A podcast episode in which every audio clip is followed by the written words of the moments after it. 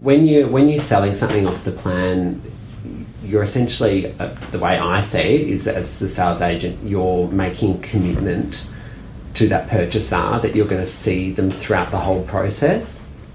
And I always say to my clients, when this is built, I will be in that property with you doing the pre settlement inspection, and you'll have a smile on your face because it will be exactly how I've described here. You are listening to the Property Developer Podcast, your home for tips, ideas, and inspiration to help take your developing to the next level. Now, here's your host, Justin Getty. Hello, and welcome to episode 62 of the show. Thanks for joining me. How are you doing? How are your projects progressing? All on track? I'm well. Been a little while between episodes again, so it's great to be back with you. At the time of recording this, it's approaching the end of the year, so I've been winding down and reflecting on the year that's been. And from a property development perspective, it's been pretty challenging for me. But I'm hopeful that next year we'll see more activity and action. On the project front, we finally received a notice of decision from Council on our project, and they intend to grant us a permit providing nobody objects to the planning tribunal. So I've got my fingers crossed for the next few weeks until I get that stamped letter been another two year battle to get to this point, so I'm looking forward to moving to the next stage of the project. On our other project, we have a couple of further sales, although we did have one that fell over during the cooling off period, which was a bit frustrating. But that's how it goes sometimes. My main challenge on that project is getting construction started so we can move things along and get it closer to being wrapped up. And speaking of planning, my wife has had the pleasure of experiencing the planning system over the past few months as she looks to relocate her small business to another space. And what a journey she's been on. She was initially advised by council planners that she could apply through the VicSmart system, which supposedly fast tracks applications in 10 business days and, and is much cheaper. So she did that and paid her 900 bucks, only to then be told by council that she actually needed to go through a full planning application, which meant paying $3,000 and going through a public notice process and all the associated costs with going down that path. And this would likely take two to three months, which started pushing up against her lease ending at her original office. Of course, she faced the challenge of dealing with vague planning officers who are difficult to get straight answers from and delays while paperwork is processed. She couldn't believe that simply moving into a new space would trigger the need for a planning permit. Anyway, she went to public notice, which lasted 28 days, and had to pay for the privilege of notifying all the neighbouring properties. Toward the end of the notice period, she only had one objection, but this meant that council could only issue a notice of decision, which would mean another 28 day delay while council waited to see if anyone objected to the planning tribunal. So, this adds another 5 to 6 week delay to the application. Unless we could get the objector to withdraw their application or their objection. So we duly got in touch with the objector and successfully managed to get them to withdraw their objection. My wife thought this would mean a fast tracking of her permit being issued. But when she contacted the planning officer in charge, he said he had so many other files to work on before getting to hers. So I suggested she contacted the Director of Planning at the Council and explain her situation and see if there was anything that could be done to help. As it had been many months now since my wife had first contacted Council and had received differing advice along the way. The director turned out to be quite helpful and said he would look into it. And then, funnily enough, the next day my wife gets a call from the planning officer who's been handling her application saying he'd reviewed her file, and it turns out that due to my wife's business being classified as medical and being smaller than 250 square metres, then the business didn't actually require a permit at all. They were very sorry for the delay and would duly refund her application fees. My wife was gobsmacked, but very relieved that the whole debacle is over. So much for the planning department being the so called experts on the planning scheme in the area, hey? Just another case of people having their time, money, money and energy wasted through a planning process. And I said, Welcome to my life. Okay, don't forget, if you are interested in learning how to develop property, then email me about the property developing mentoring program that is available to help you get started. There's nothing like a helping hand to show you the right way when you're starting out. So email Justin at propertydeveloperpodcast.com and I'll send you some further information. My guest today is a project salesperson from the same group as previous guest John Marr. So if you missed episode 60 where we talked about selling and marketing projects, make sure you go back and listen to that, as there is lots of gold that you will love. Campbell Royston works at 360 Property Group, helping to sell some of Melbourne's best projects. And we discuss what the secrets are to successfully selling property off the plan. We talk about the power of tailoring your sales campaign and ensuring you are targeting the right buyers, as well as a range of other issues about selling property. I'm sure you will enjoy this conversation as much as I did. Keep an ear out for the question Campbell frequently asks to clarify people's intention. I started off by asking Campbell what food he would eat until he was sick. Oh, that's um, that's a tough one. I'm definitely definitely more a savoury person. Um, probably some form of Italian food. Can always go a big bowl of pasta. Typically, do eat too much as well of the pasta when it's in front of me. So maybe maybe just a typical spaghetti bolognese or something like that. Ah, just a simple bolognese. Yeah, I think Yeah. there's nothing better. Yeah. Do you make your own? I do. I feel like everyone with bolognese has their own their own version, and everyone thinks that their own version is the best. Um, so I, you know, I subscribe to that as well. I think mine's pretty good, but yeah, I, I love it. You got a got a secret ingredient you're prepared to share with us? Because I've got also got a spaghetti sauce recipe that I think is is pretty damn good. Yeah, look, I'm not, I won't give away my my special ingredient, but I can tell you um, my father's version because he loves loves cooking it as well. His is a lot of um, Lea & Perrins Worcestershire sauce, Oh yeah, yeah. so which makes it yeah quite salty and quite rich. So Ah, Yeah. And you've, I'm assuming you've taken and built upon that, or have you dialed it back a bit? I think I've dialed it back a bit. Yeah, mine's more I don't know, lots of fresh basil, olives, a bit of bacon in there as well as you know the veal, the beef mince. Oh, Yeah. And a couple of other things now I'm getting hungry. Now I'm getting hungry for dinner. Well, speaking of secret sauce, we're here today to talk about project marketing. Mm-hmm. yes. And hopefully you can share or reveal some of the secret sources that you use to get projects solved. Yeah. So, before we get to that, can you just give us a bit of a background about yourself, how you got into property marketing or, and property in general? Sure. So, um, I guess I've I've always had a bit of a a weird fascination with property. Um, you know, when I was 12 years old, I would attend open open homes by myself around the area that I lived, um, and would, you know, collect agency brochures as I walked past. I could look at all the houses. Don't qu- quite quite know why I did that, um, but it's just something that always interested me. And then towards the end of my schooling, um, thought that that could be a good career path for me. Uh, at that stage, my mum was in property as well. So I went and studied a Bachelor of Property and Real Estate at uni. And then I decided once I'd done that that I didn't want to be in property anymore and thought maybe I want to do interior design. So, um, Why was that? How come you? so What turned you off? I think the the studying part of it turned me off. so um, it took away what I love about property is is the the relationships with people. So doing a property degree essentially took away, you know, what I do every day. You know, and dealing with people took that out of it and made it a, a lot more methodical. Um, so then I really wanted something a little bit more creative or a bit more out there. So that's sort of led me into interior design, which I've always had great appreciation for architecture and design as well. Uh, so did that at RMIT. Um, worked within the the design field for probably two years after I'd graduated, and then um, realised that there's um, not a huge amount of money in uh, interior design unless you're at the very top and you've been working for a very long time. Um, so decided maybe I needed to look back at uh, at property as another option.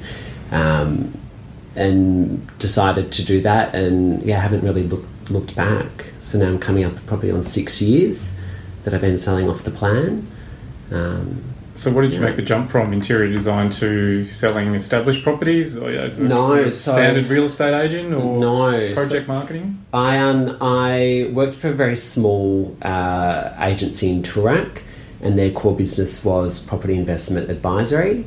So essentially, doing channel sales for projects. So I went straight into selling off the plan, um, which that appealed to me more so than traditional real estate, um, because obviously with with off the plan, particularly with the projects that I represent, we're dealing with the best architects, the best interior designers, um, you know, in Australia, um, if not in the world. Um, when we've got some international architects on, on some projects we've got coming up next year, so I much preferred, you know, dealing with this beautiful product rather than, you know, Mr. and Mrs. Jones' house down the corner that you know is a bit tired and they've got the cats running around the house and the furniture is, is not looking great.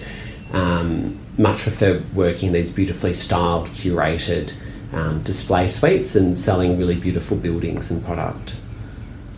Um, and you mentioned channels. What, talk us a bit, talk us through a little bit more about what that actually means selling through channels. So essentially, um, so what what I'm doing now is project sales and marketing, and uh, you, I would refer to myself as a retail agent.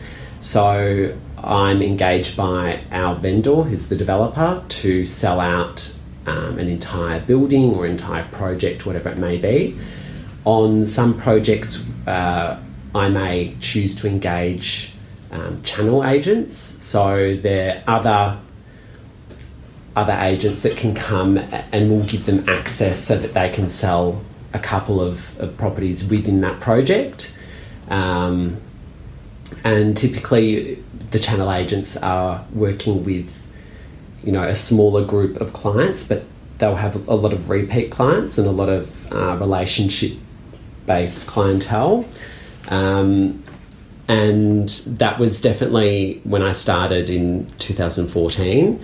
Um, the investment side of thing was still very strong.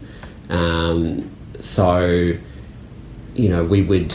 I had clients that you know sold three three investment properties to, Um, you know, over over a period of time. So. It, it's just you don't as a channel agent you're not looking after an entire project but you can typically gain access to a lot of projects out there on the market And then from there, where did you jump into? Uh, so from there, I went and worked uh, with another agency in South Melbourne. Um, and then shortly after, I was approached um, by my mother, who I mentioned is in property, when she was expanding her company. Um, so she asked me to come on board and um, continue to do channel sales, um, but then and also to help her do. She's got a traditional arm to her business as well, so to do a little bit of traditional real estate, but then to um, set up and develop a property management arm to her business. So I agreed to do that um, and was with her for probably about three and a half years um, and established her whole property management arm, had got staff working there, built up that rent roll, um, as well as completing my own sales. And then towards the end, we also had some boutique projects that we were marketing as well. Yeah. What's that like working with your mum? Um, well, I don't Some work with her anymore. Yeah, I know, but at the time, some robust family discussions were. Um, look, it was actually it, it was great. Um, we get along very well, and we still do. Um, I've got a lot of respect for her. She's been in the industry for you know over twenty five years and has had some great success. Um, it, it just got to a point for me where all we would do is talk about work all the time. So I just decided I needed to take a step back um, so I could get that familial um, relationship back with my mum and, you know, stop boring my brother at family dinners um, with us just talking about work all the time. Um, and that's when I made the move to 360, uh, where I've been here now for you know just over a year and a half. And I think yeah, it's been a good move. So it's been a pretty challenging 18 months in the off the, off the plan selling market Yes. in that time. What have you learnt along the way, or what sort of stands out when you cast your mind back over that first 18 months here? Um, look, it's there's no doubt that it has been. Uh, it's probably been the worst market since I've been in this industry that we've had. Um, I've been lucky enough that you know working with um, working with John is very selective in the projects that we take on. Um, so I've I've been very lucky to work on some really good projects during that time. So I've been able to continue to sell. Um, it's just meant that I think as sales agents, we almost have had to wake up and actually start doing our jobs again and selling. Not that I, I don't think I was ever asleep, but I think that's when we saw a lot of agents exit the market and leave real estate entirely. Um, because there was a lot of people out there that were more so, you know, tour guides showing people around rather than actually trying to negotiate and facilitate a sale. So I think it's just given everyone a big poke up the backside and has got everyone working hard again. Yeah, I think someone described it as being order takers Yes. when the market was hot. Yes. That's basically what you were doing, just Exactly. writing down, filling out the contracts. filling out contracts, yeah. Um, whereas now every single deal, um, certainly that I that I do and that I transact, um, there's a lot of work that goes on in the background to make that happen. Yeah. So what is that kind of what is that work that you've got to do in the background to get a deal across the line now? Um, I mean, it depends on, on the product that you're selling. Um, so it depends on the, the buyer demo. So you know whether they're if they're first time buyers, um, there's you you as the agent want to um, allocate a lot more time to education with the client, um, and you know introducing them to mortgage brokers or introducing them to, to solicitors so that they can actually understand the whole process, how it works, how much they can borrow, because a lot of the time they don't necessarily even know what they can borrow when they're already looking at property. They get a little bit swept up in it.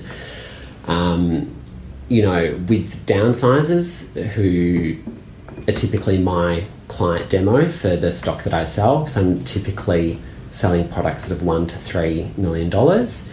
Um, there's a lot of time spent um, with customization of floor plans. That's become really important. I'd say even over the past two years, um, the purchasers have become a lot more savvy in terms of their expectations and you know to be able to create not only a floor plan but aesthetically with fixtures and finishes something that's going to suit the client down to the T um, is obviously another huge benefit of, of off the plan that you're not going to get in traditional real estate um, but it definitely does add up a lot more hours of work um, to move them from that process of, of them submitting an inquiry to getting it through to actually signing a contract. So can you give me an example of the customization? Something that people will be asking for now that maybe they didn't Yeah. ask for two years ago? So um, we've had a lot of uh, a lot of clients seeking larger apartments. So that doesn't necessarily mean that people are wanting three bedrooms. Um, we've had a lot of people wanting, or a lot of downsizers wanting really large two bedrooms. So in some projects where that design wasn't considered initially, um, we're able to customise floor plans, take a three bedroom, get rid of one of the bedrooms, make a larger living space. So we're seeing two bedrooms, sort of 100 to 130 square metres of living sell really well to that market. Um, and, you know, or it may be that like we've got a project uh, in Elsternwick recently where we had one client um, purchase the entire level of apartments, which was three really large apartments to begin with, and completely customise their own. Um, you know, I guess it would be a penthouse now. Um, with Or a their, nightclub. Yeah, with their master master suite um, being about eighty or ninety square meters, just the master suite. So, I think the benefits of you know apartment or townhouse living um, with no maintenance, sort of lock up and leave, is very attractive. Um, obviously, to people in their you know early fifties and, and older, um, and that's something that we can achieve for them, um, especially when they're not wanting to compromise on on space or design or comfort. We can sort of try and marry the two together to get them something that they're happy with. And so, are they inquiring with a, with a view to then customising a floor plan? No. So that's a journey that that we would take them on. Um, so there's a bit of hand holding involved in that, um, but also it's just about as salespeople thinking outside of the box, and it's like okay, none of these none of these prod- products suit this client. Can we make something suit them? You know, so you've just got to you've got to little, be a little bit more on it and, and constantly thinking of what you can do to actually get that sale across the line. And so, I'm presuming the lead time has, is a lot longer now in terms of from inquiry to Yeah, so sealing the deal. typically people who purchase off the plan um, from initial inquiry um, doesn't necessarily mean it's on your project, maybe on another project. To actually securing something is about six months now. So um, that statistic is from Domain, and also uh, they found that 80% of people that are looking at off the plan are also um, directly comparing it to established property. So gone are the days when you know if someone was looking at off the plan, they were only looking at like for like offerings. Now people are much more willing to look at everything and get a much better understanding of everything that's available in the market, and then make a more informed decision. And what do you reckon's tipping them into an off the plan sale? Um, so again, I think it's it's different for different buyer types. For downsizers, um, timing is is definitely a benefit that they can. Um, you know, go through this whole process and secure something now, and then they've got time to actually think about what they're going to do with their house. You know, that they're going to have to clean out the four bedroom house to move into an apartment. They're not rushed. Um, so that two year lead time um, can actually be a real, a real selling tool for some people. Um, obviously, stamp duty as well, especially when we're looking at um, you know property over a million dollars. Um, the the stamp duty saving that um, an owner occupier can still enjoy is quite significant. Uh, and then for first home buyers, um, with uh, off the plan, they're still eligible for first homeowners grant, and then they can also secure um, something at a much higher purchase price and still benefit from zero dollars stamp duty because the dutiable value will still be under that that threshold, even if the purchase price is a million dollars. Yeah, that is one of the good benefits of off Yeah. the plan. And they're getting something brand new as well. They know that they're not inheriting any problems. You know, I've I had a client uh, purchase, uh, well, a friend purchase a Victorian terrace recently in Richmond, and they've just found out that they have to have put a whole new roof. You know, which is going to cost them twenty, thirty thousand dollars to do. So you know that you're not going to have any surprises down the track. Well, you hope not. there have been a few issues with some apartment developments, or in, well, particularly in Sydney. But uh, is that something that's weighing on people's minds when they're coming and talking to you? Yeah, look, definitely with the way that it's been portrayed in, in the media. Um, I mean, the reality is that Victoria has um, very different building regulations to New South Wales. So, again, that's as part of the education process. Um, further, with you know the the hot topic of cladding. Um, that's actually to our benefit now because before a building can receive its certificate of occupancy, it's now independently inspected by a government surveyor um, to ensure that there's no flammable cladding used. Um, so that yeah that works in, in our benefit now. So we can say don't look at something that's five years old because you don't know what you're buying. But if you buy something off the plan or that hasn't been completed yet, you know that you'll have no issues. Yeah, I think that'll wash through the market fairly quickly and hopefully bring some confidence back to people. Mm. Um, I'd like to talk to you about how you go about um, planning a campaign. I know when I spoke to John, he was talking about segmenting to succeed. Yes. Uh, can you take us through? Favourite phrase. Yeah, can you take us through your thoughts when you're sitting down and working on a campaign and the absolute things you must do, things you avoid, or just talk us through that? Um, look, whenever we're looking at, at launching a, a project, um, if we can, uh, we like to be involved um, very early on, typically in the design phase of the project, so we can advise the clients in, in which way to move from that side of things. Because re- realistically, it's easier sort of to reverse engineer a product which will inform the marketing um, rather than designing, um, you know, designing a product and then thinking how are we going to sell this. So if we can look at the location and look at you know what type of figures we're trying to achieve on on a project, we can then discover who our buyer is to achieve those figures, and then we can look at um, what product that buyer is actually desiring at the moment, and then look at the design rather than go the traditional route of designing product and trying to sell it. So, if if we have the luxury of being able to do that, um, the marketing uh, campaign can be a lot more straightforward because um, we can actually target uh, you know that client type or that client demo um, you know to make them aware of, of the project that we're selling and if you've just got something that is that's been designed and yes. is ready to go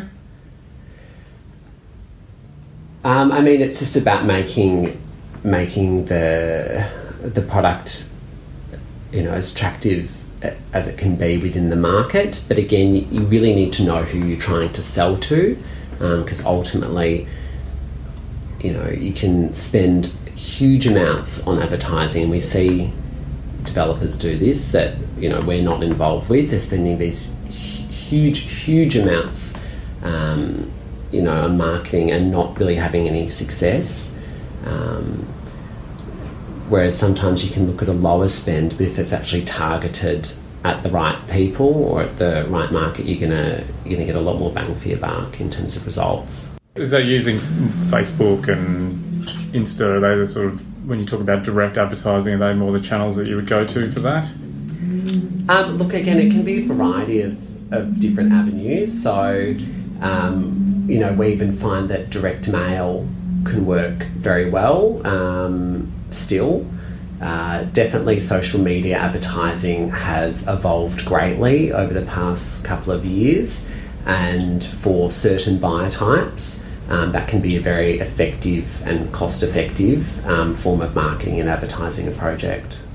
Uh, so, and so, what are your kind of have you got three or four go tos, or is it a case by case basis, or what are the tactics that you love to use? Look, everything everything that we do is tailored to our client at the time. So we're not a you know, we do do obviously a, huge volume of sales every year, but we can only achieve that because we are spending that extra time to tailor make a solution to each and every client. Um, you know, we're not like a traditional real estate agent who will say, you know, for this type of property, we do X, Y, and Z, and this is how much it's going to cost you.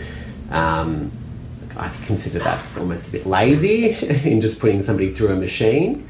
Um, what do they call it? Spray and pray. Exactly. So we would we would rather, um, you know, tailor make something uh, for the for the product and for the client that's going to be cost effective and is going to make you know our life as a salesperson easier because we're going to get qualified leads and we're not wasting our time you know calling the wrong type of people for that particular project. Yeah. So when you, you mentioned direct mail mm-hmm. so where are you getting the, those details of these people from? Are they on a database or? Yeah so there's a variety of places. Um, we're very lucky here that we, we do have a huge database of, of purchases.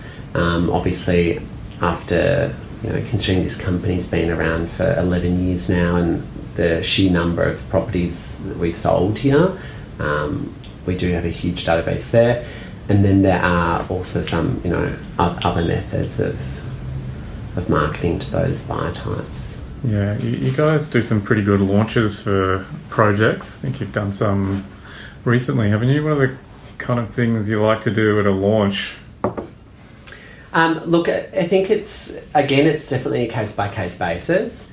Uh, so, for instance, one of the launches that I um, headed up this year was the launch of the Moonee Valley Racecourse redevelopment, um, which I'm currently selling the first stage of. So that's a $2 billion multi stage project.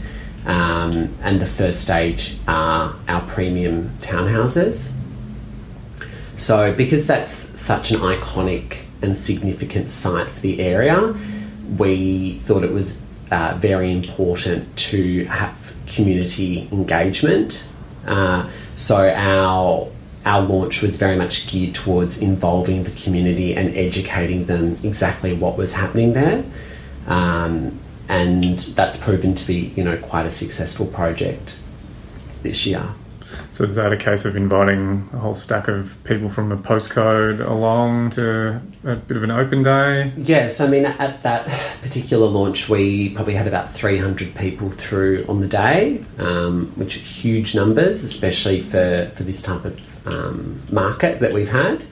Um, and, you know, on the day we had a whole variety of, um, you know, activities for children. We had people out there so that they could make their own terrariums. Um, we had, um, you know, good quality catering is always good um, and always attracts people. And then really it's just about building up the anticipation of, of you know, what it will be and just not just not shooting your shot too quickly and you know divulging too much information and keeping a bit of a, a sense of mystery about it until you can drive those people, you know, into a launch. And you mentioned the sort of longer lead times. Is that having an impact on projects getting out of the ground and getting finished? Um, look, again, it's different for every project because um, it all depends on the financing structure uh, of that development. So, for instance, with the Moonee Valley project, um, the development's actually a joint venture uh, with Hostplus Superannuation. So, with that, we haven't been reliant on selling a particular amount before we can actually commence construction, which has been fantastic and obviously mitigates any risk of, you know, is this going to happen or not?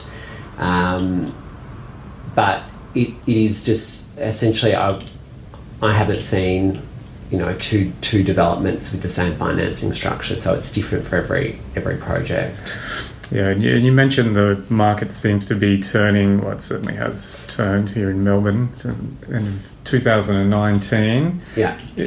Just in terms of percentages can you give us an idea of improvement from say this time last year? So well, i can tell you in the last quarter in melbourne we've had a 6.4% increase in median house price so I would say that um, right now we're in a strong market. I think we're not in a hot market, uh, but definitely a strong market. The foundation for uh, for further price increases is definitely there as well, with um, you know population growth being one of the the major driving factors um, for obviously because that's increase of um, demand for housing, and then also what I think a lot of people don't realise is that we, we're going to have a shortage of properties moving forward um, because the dwellings coming to market, the new construction has slowed down so much, um, primarily because of a, a lot of um, new legislation and regulation from the government, um, which you know they. I think in the hot market they were trying to put the brakes on that a little bit, and then it's almost halted um, halted construction. So in the city this year, there was only one new project released.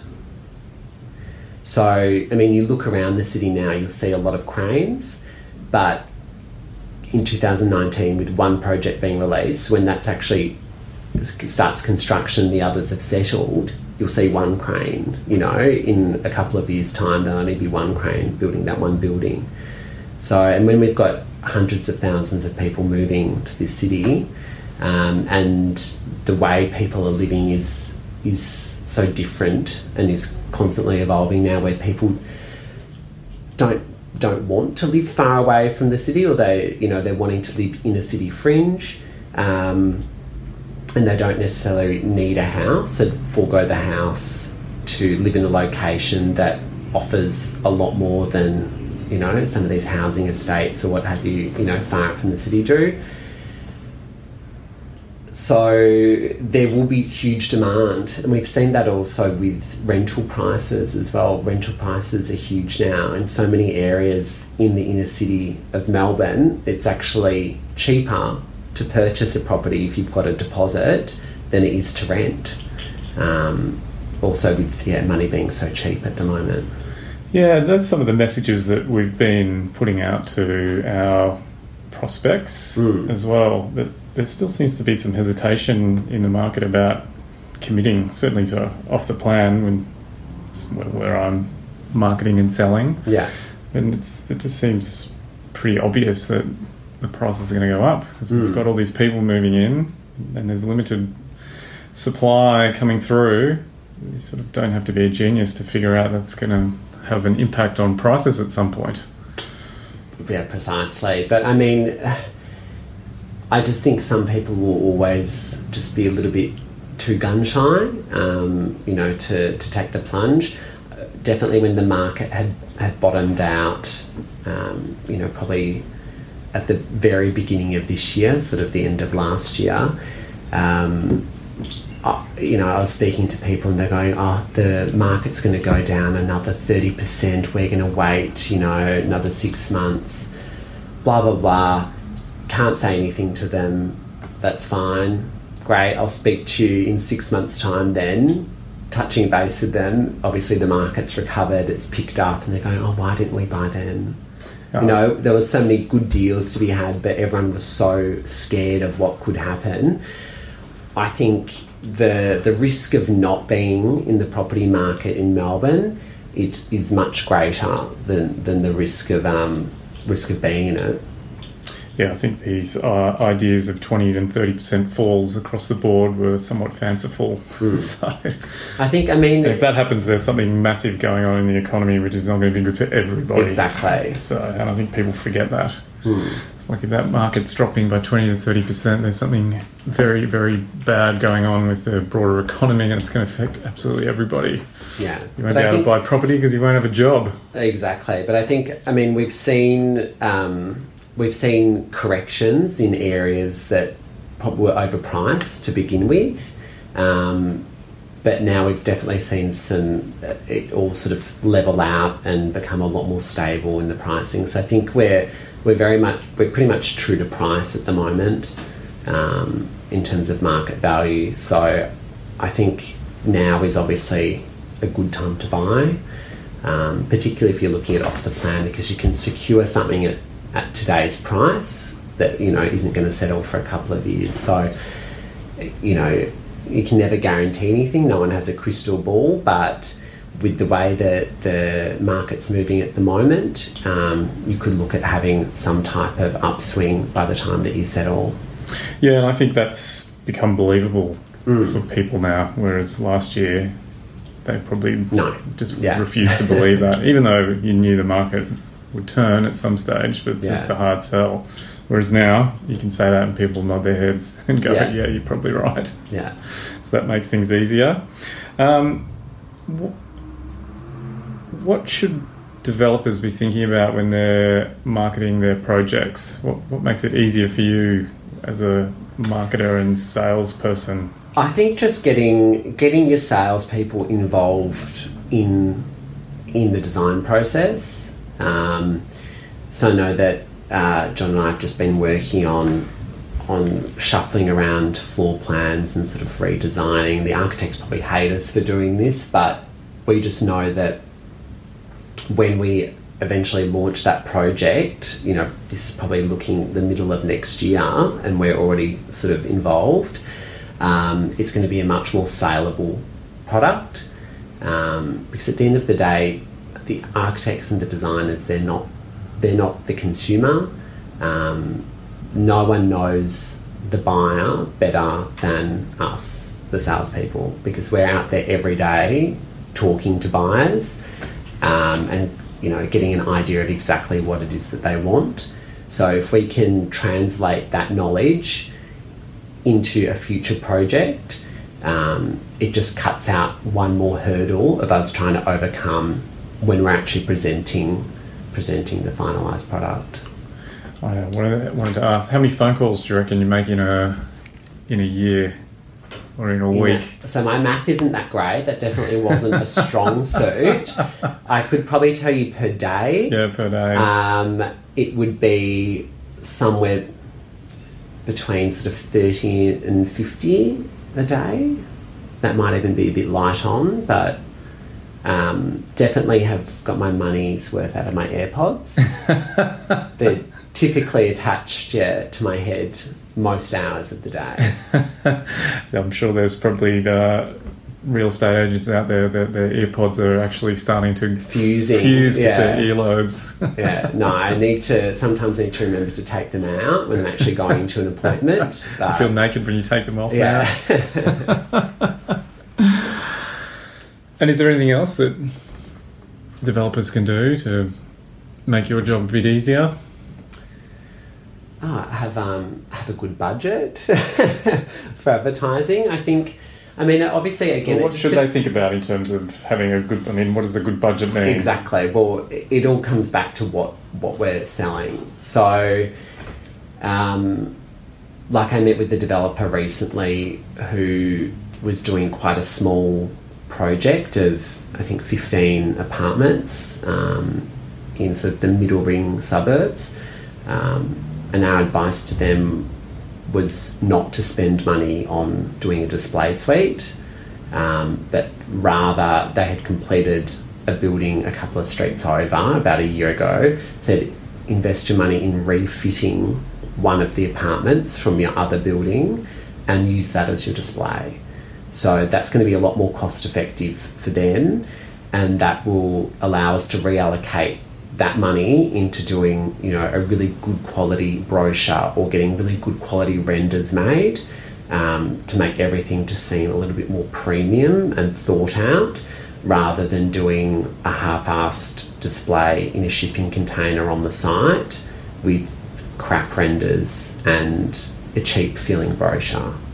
So it's again it's just coming back to to tailoring our approach and our strategy for every single project that we're working on and constantly being um, fluid and proactive throughout the campaign. So we would never just say, look, this is what we're going to do, and then sort of never check in or never revise. We would we would look at what we're doing weekly and see what's working, what's not working, what can we do differently um, to maximise our results for our clients. Got any examples of stuff that hasn't worked? Where you've pivoted and gone, yeah, let's move away from that, or that obviously this didn't work.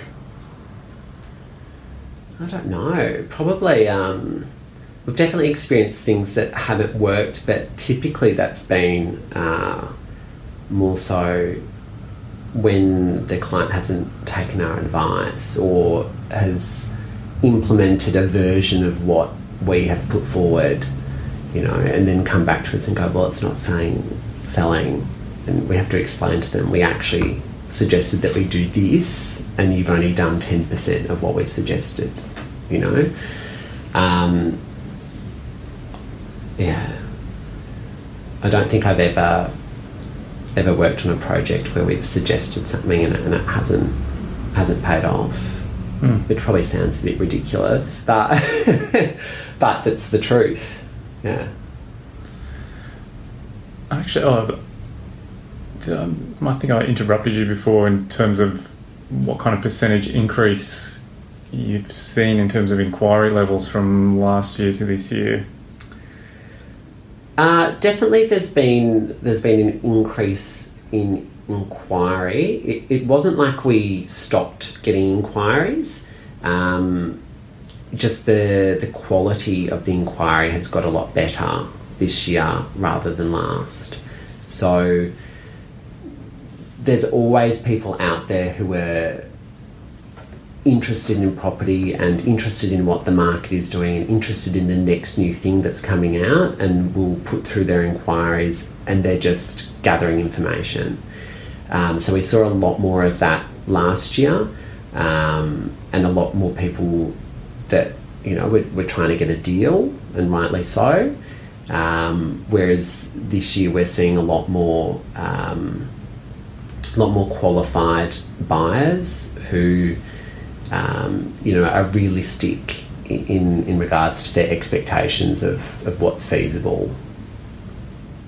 Oh, that's good. Yeah. Saves you a bit of time. Yes. So if I came to you and said, Campbell, I want to take my developing business to the next level from a marketing and sales perspective, what, what, what do you advise me to do? Uh, it depends. Depends what, uh, as in just your business and your brand, or the type of product that you're developing, or what. What What do you want to take to the next level? Yeah, good question. So a, I think for for us, that's an example of I don't know one of one thing that I think you just need to do all the time is always ask why and find out people's motivations for anything, um, and you know even if you have an idea of what somebody um, you know what their end result should be. I think it's better to get them to spell out the process um, because it may be something completely different to you know to what I had in mind. Um, like when you asked me that question, I was thinking just brand. Both, let's say both. Yeah. I want to improve my brand and improve my product. Um, so we would probably put you in touch with, um, you know, a a graphic marketer um, to look at your brand and look at how you could improve that.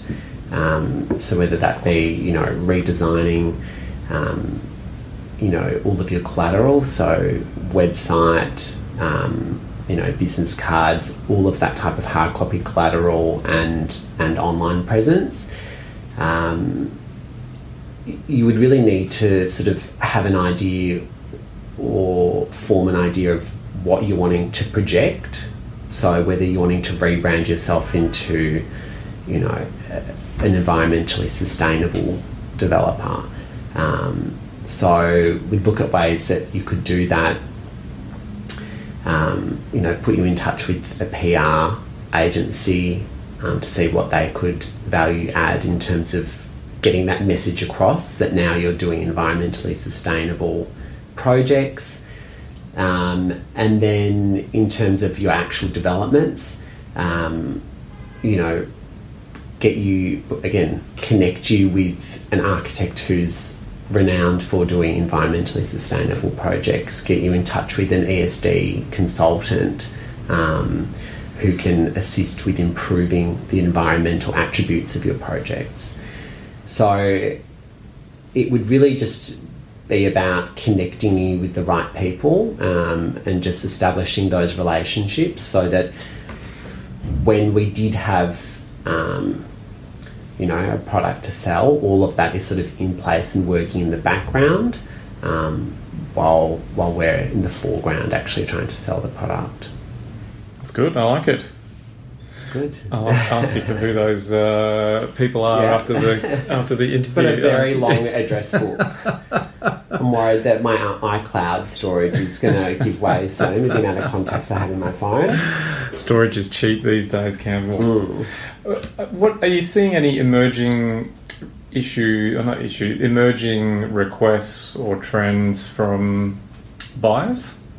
You mentioned environmental, environmentally, environmentally sustainable building. Yeah. Is that a That's is that definitely something that's coming through? definitely is. Um, that's very much prevalent in particular areas in Melbourne.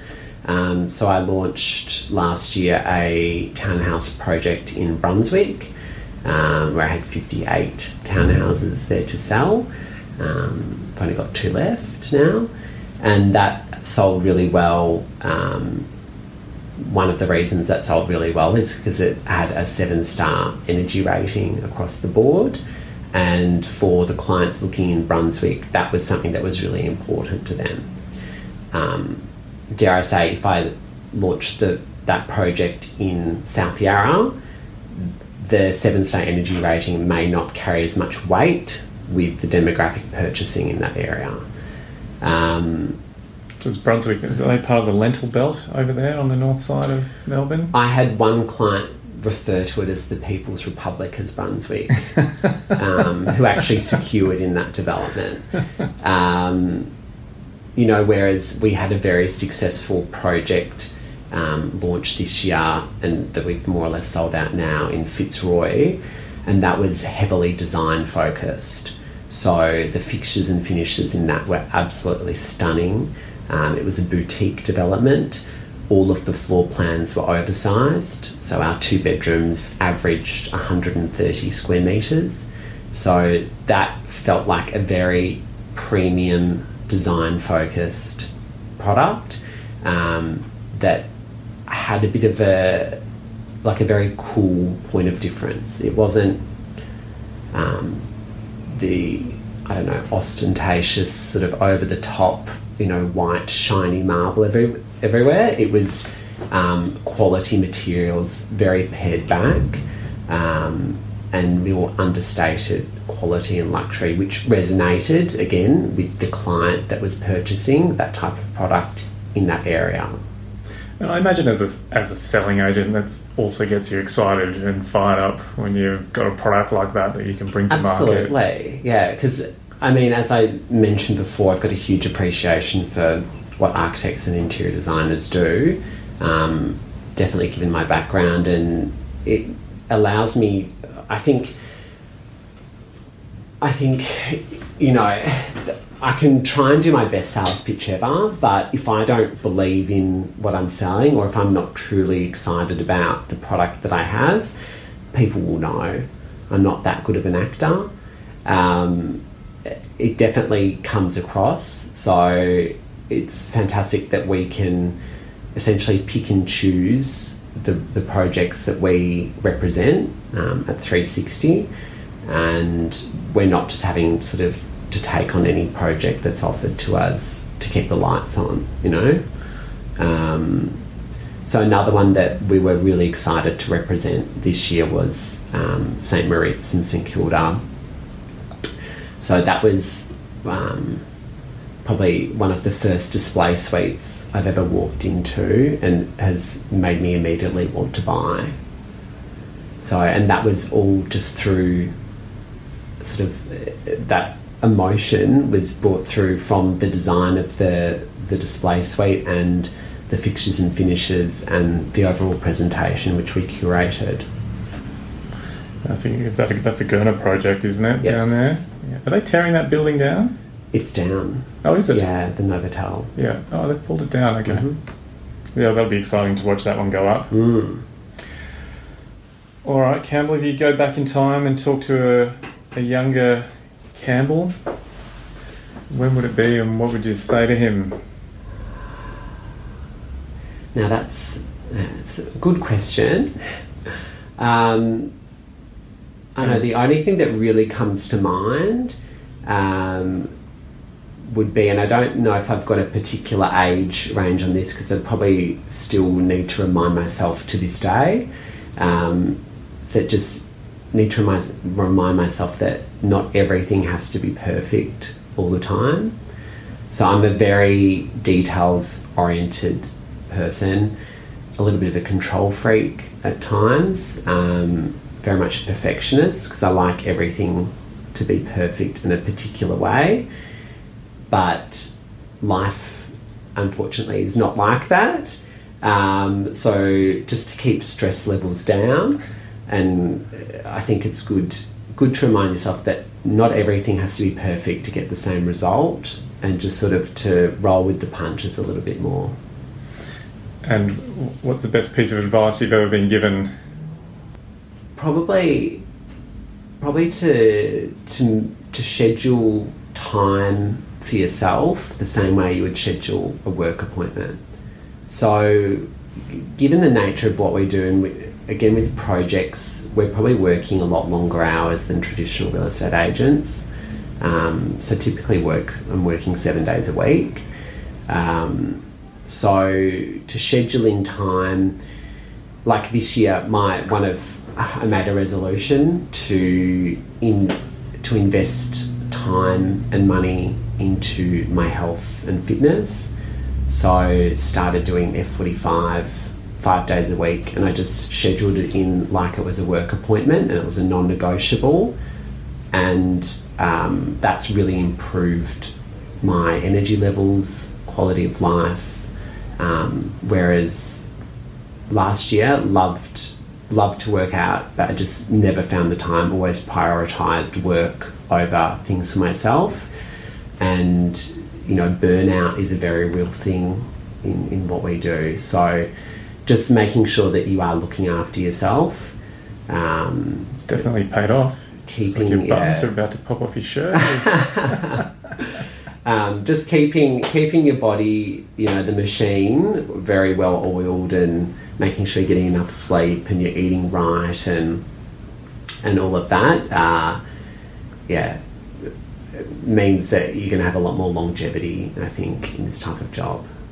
and what's the absolute worst thing someone could get you to do for an hour?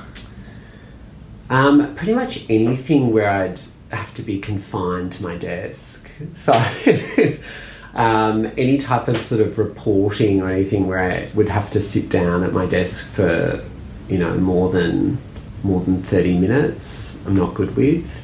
I'd much rather be on the phone talking to somebody, walking around the office, or meeting with somebody in a display suite, or having coffee with a developer, or anything like that. I'm definitely not uh, not an office nine to five type of person. That would drive me a bit insane. I think.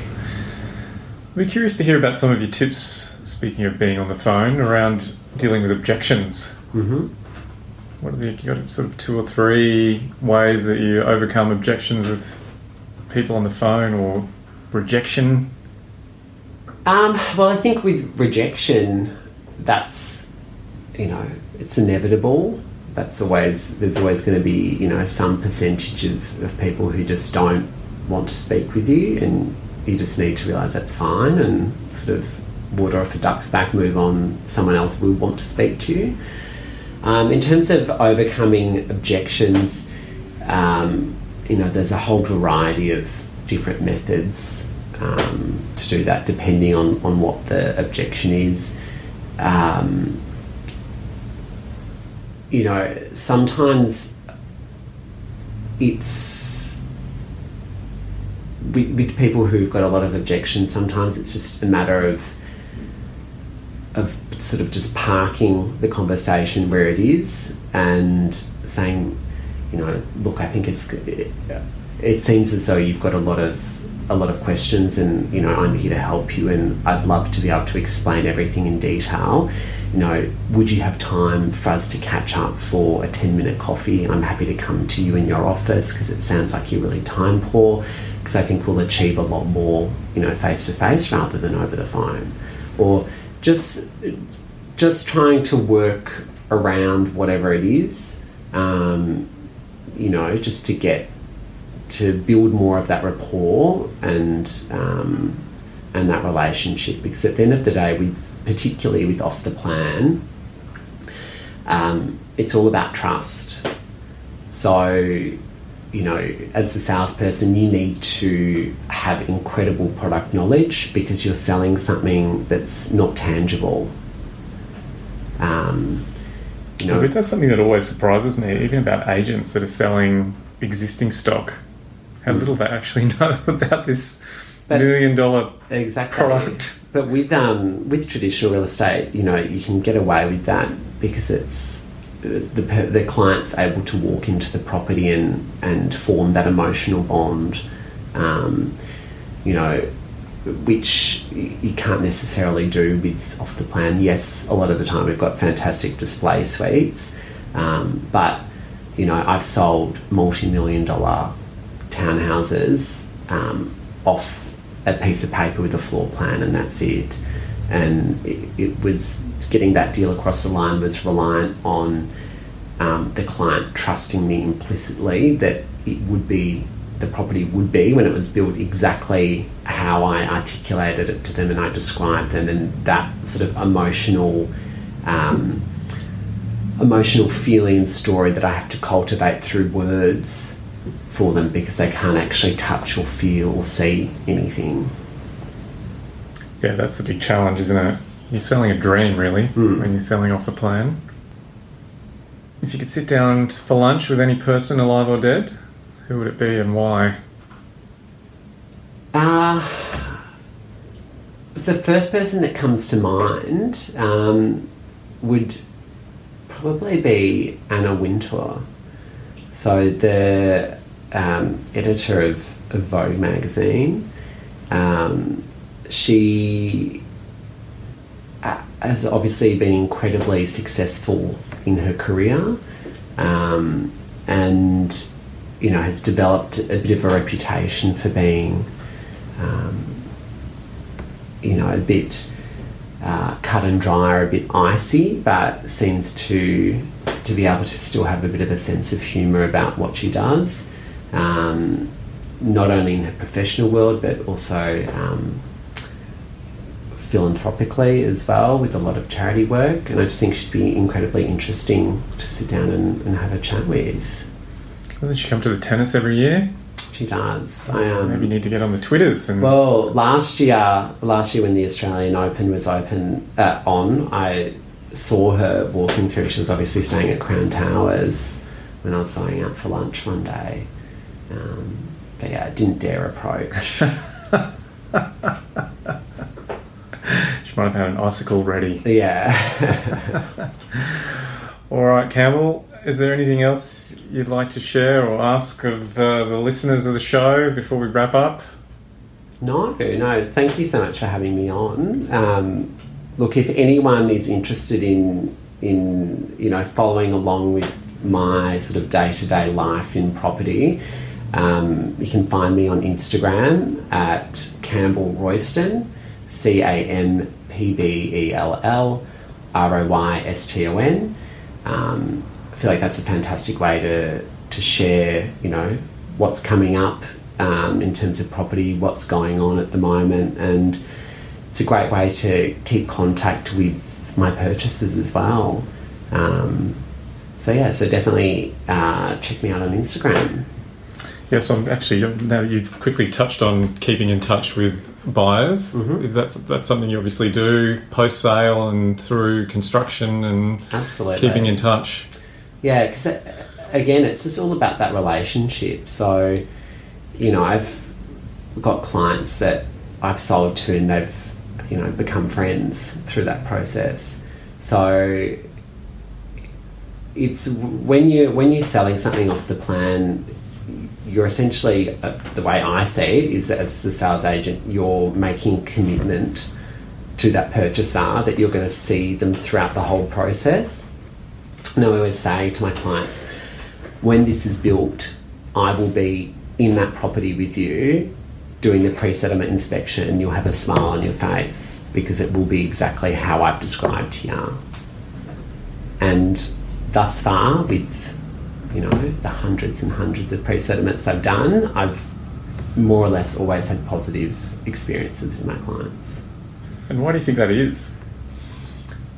Uh, I think it's just because I I represent the property as it will be. So I'm always very truthful. I'm always very upfront, um, and will always explain to the nth degree exactly what they should expect um, when the property is built. Um, so there's no surprises come settlement. They're not walking into a property and there's a huge column in the middle of the room, which you know I didn't tell them about, um, because at the end of the day, like I still want to be doing this for you know a few more years. I'm not quite ready to retire yet, um, so I've got to protect my reputation as well. Um, and I think the only way that you can do that is by being extremely transparent and truthful, you know, in all of the, your dealings. Because what are the kind of things that can get can get buyers or agents tripped up when they're selling off the plan? I don't um, know whether they're necessarily misrepresenting something or what are the kind of things that can come back to bite people? Uh, look, something I've I've seen with other agencies, you know, they may not um, they may not blatantly explain, you know, if a balcony is going to have 1.7 metre high privacy screening or whatever it may be, and they're relying on the purchaser to read the architectural elevations which are in the contract. Um, you know, whereas for me, I think that's very important to explain what it will look like, point it out, um, explain what the materiality will it will be and how it will impact, you know, on the property. Um, and then also try and work with the taking a step before that, try and work with the developer or the architect prior um, to that to get the most attractive outcome that will still meet planning regulations. Um, I'm just settling at the moment a project in Hampton that I sold a couple of years ago, and that's something that we did the um, privacy screening because it's in a residential street. It was 18 apartments. The privacy screening on level one and two.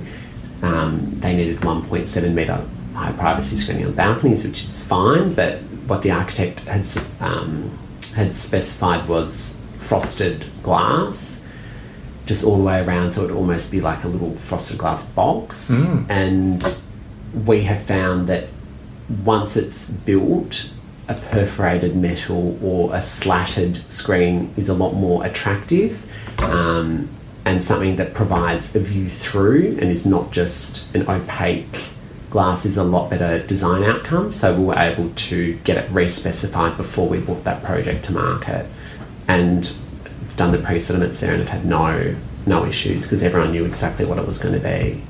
So there's a bit of the bit of a holding of the breath when you do your pre-settlements. Um, really, no. Because again, it's just I've I've been very forthcoming to begin with. So if something's gonna, you know, take my breath away, it's generally because it's it's wrong, you know. so which you know I have had happen where, um, you know, the if we did a particular customization or an upgrade and it wasn't done by the builders quite right um, you know, that's what the pre settlement inspection is there for, so that we can get that addressed and rectified prior to settling. So it is exactly how you wanted it to be, you know, when you're getting the keys and you're moving in. No surprises, hopefully. Yes. All right, Campbell, it's been so awesome sitting down talking to you about selling and project marketing. It's been really awesome. Um, if people want to find out more about 360 Property Group, what's the company's website? Yeah, so just 360propertygroup.com.au. Um, also, 360's got a great Instagram as well, so that's just at 360 Property Group, um, and myself at Campbell Royston. Awesome. Well, thanks again for talking with us. Really grateful to you, and happy selling. Great. Thanks, Justin. See you later. Bye. Okay, there you go. Another great conversation about how to sell property off the plan. I hope you enjoyed it. I always like talking about selling property, as there's no silver bullet to successfully marketing your project. and it takes a combination of elements all working together to get a great result. So here are the things I took out of my conversation with Campbell. 1. Ask what the purpose is behind your intention. Understanding why you're doing something provides greater clarity to your intention. For example, why do you want to get bigger? What is it you want to change about your business? Is it the quality or style of your projects? Is it your brand? But why? Why are you wanting to change? If you understand that reason, you can more clearly go after results. 2. Understand who your buyers are. Segmenting to succeed, that was a message I again got from speaking with Campbell.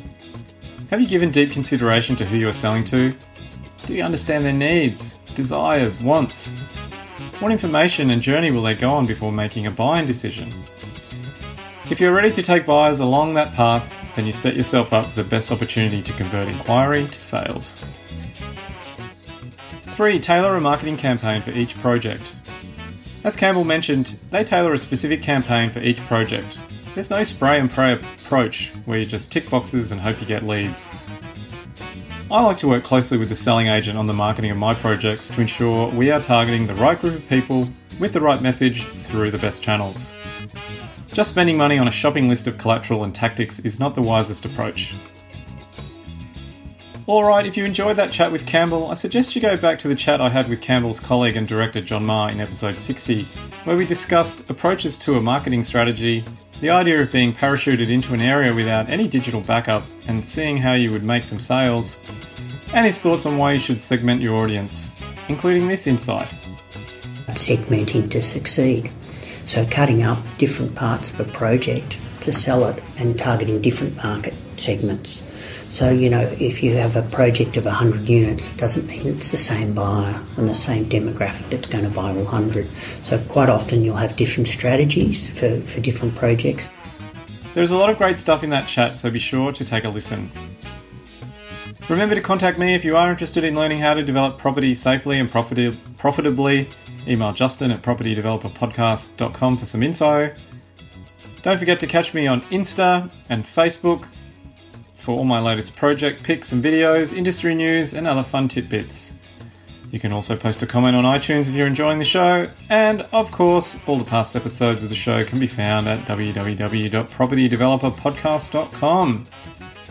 So until next time, may your next campaign be targeted and successful.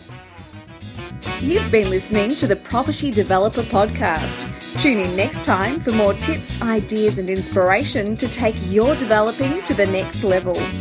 For more developing love, make sure to visit propertydeveloperpodcast.com.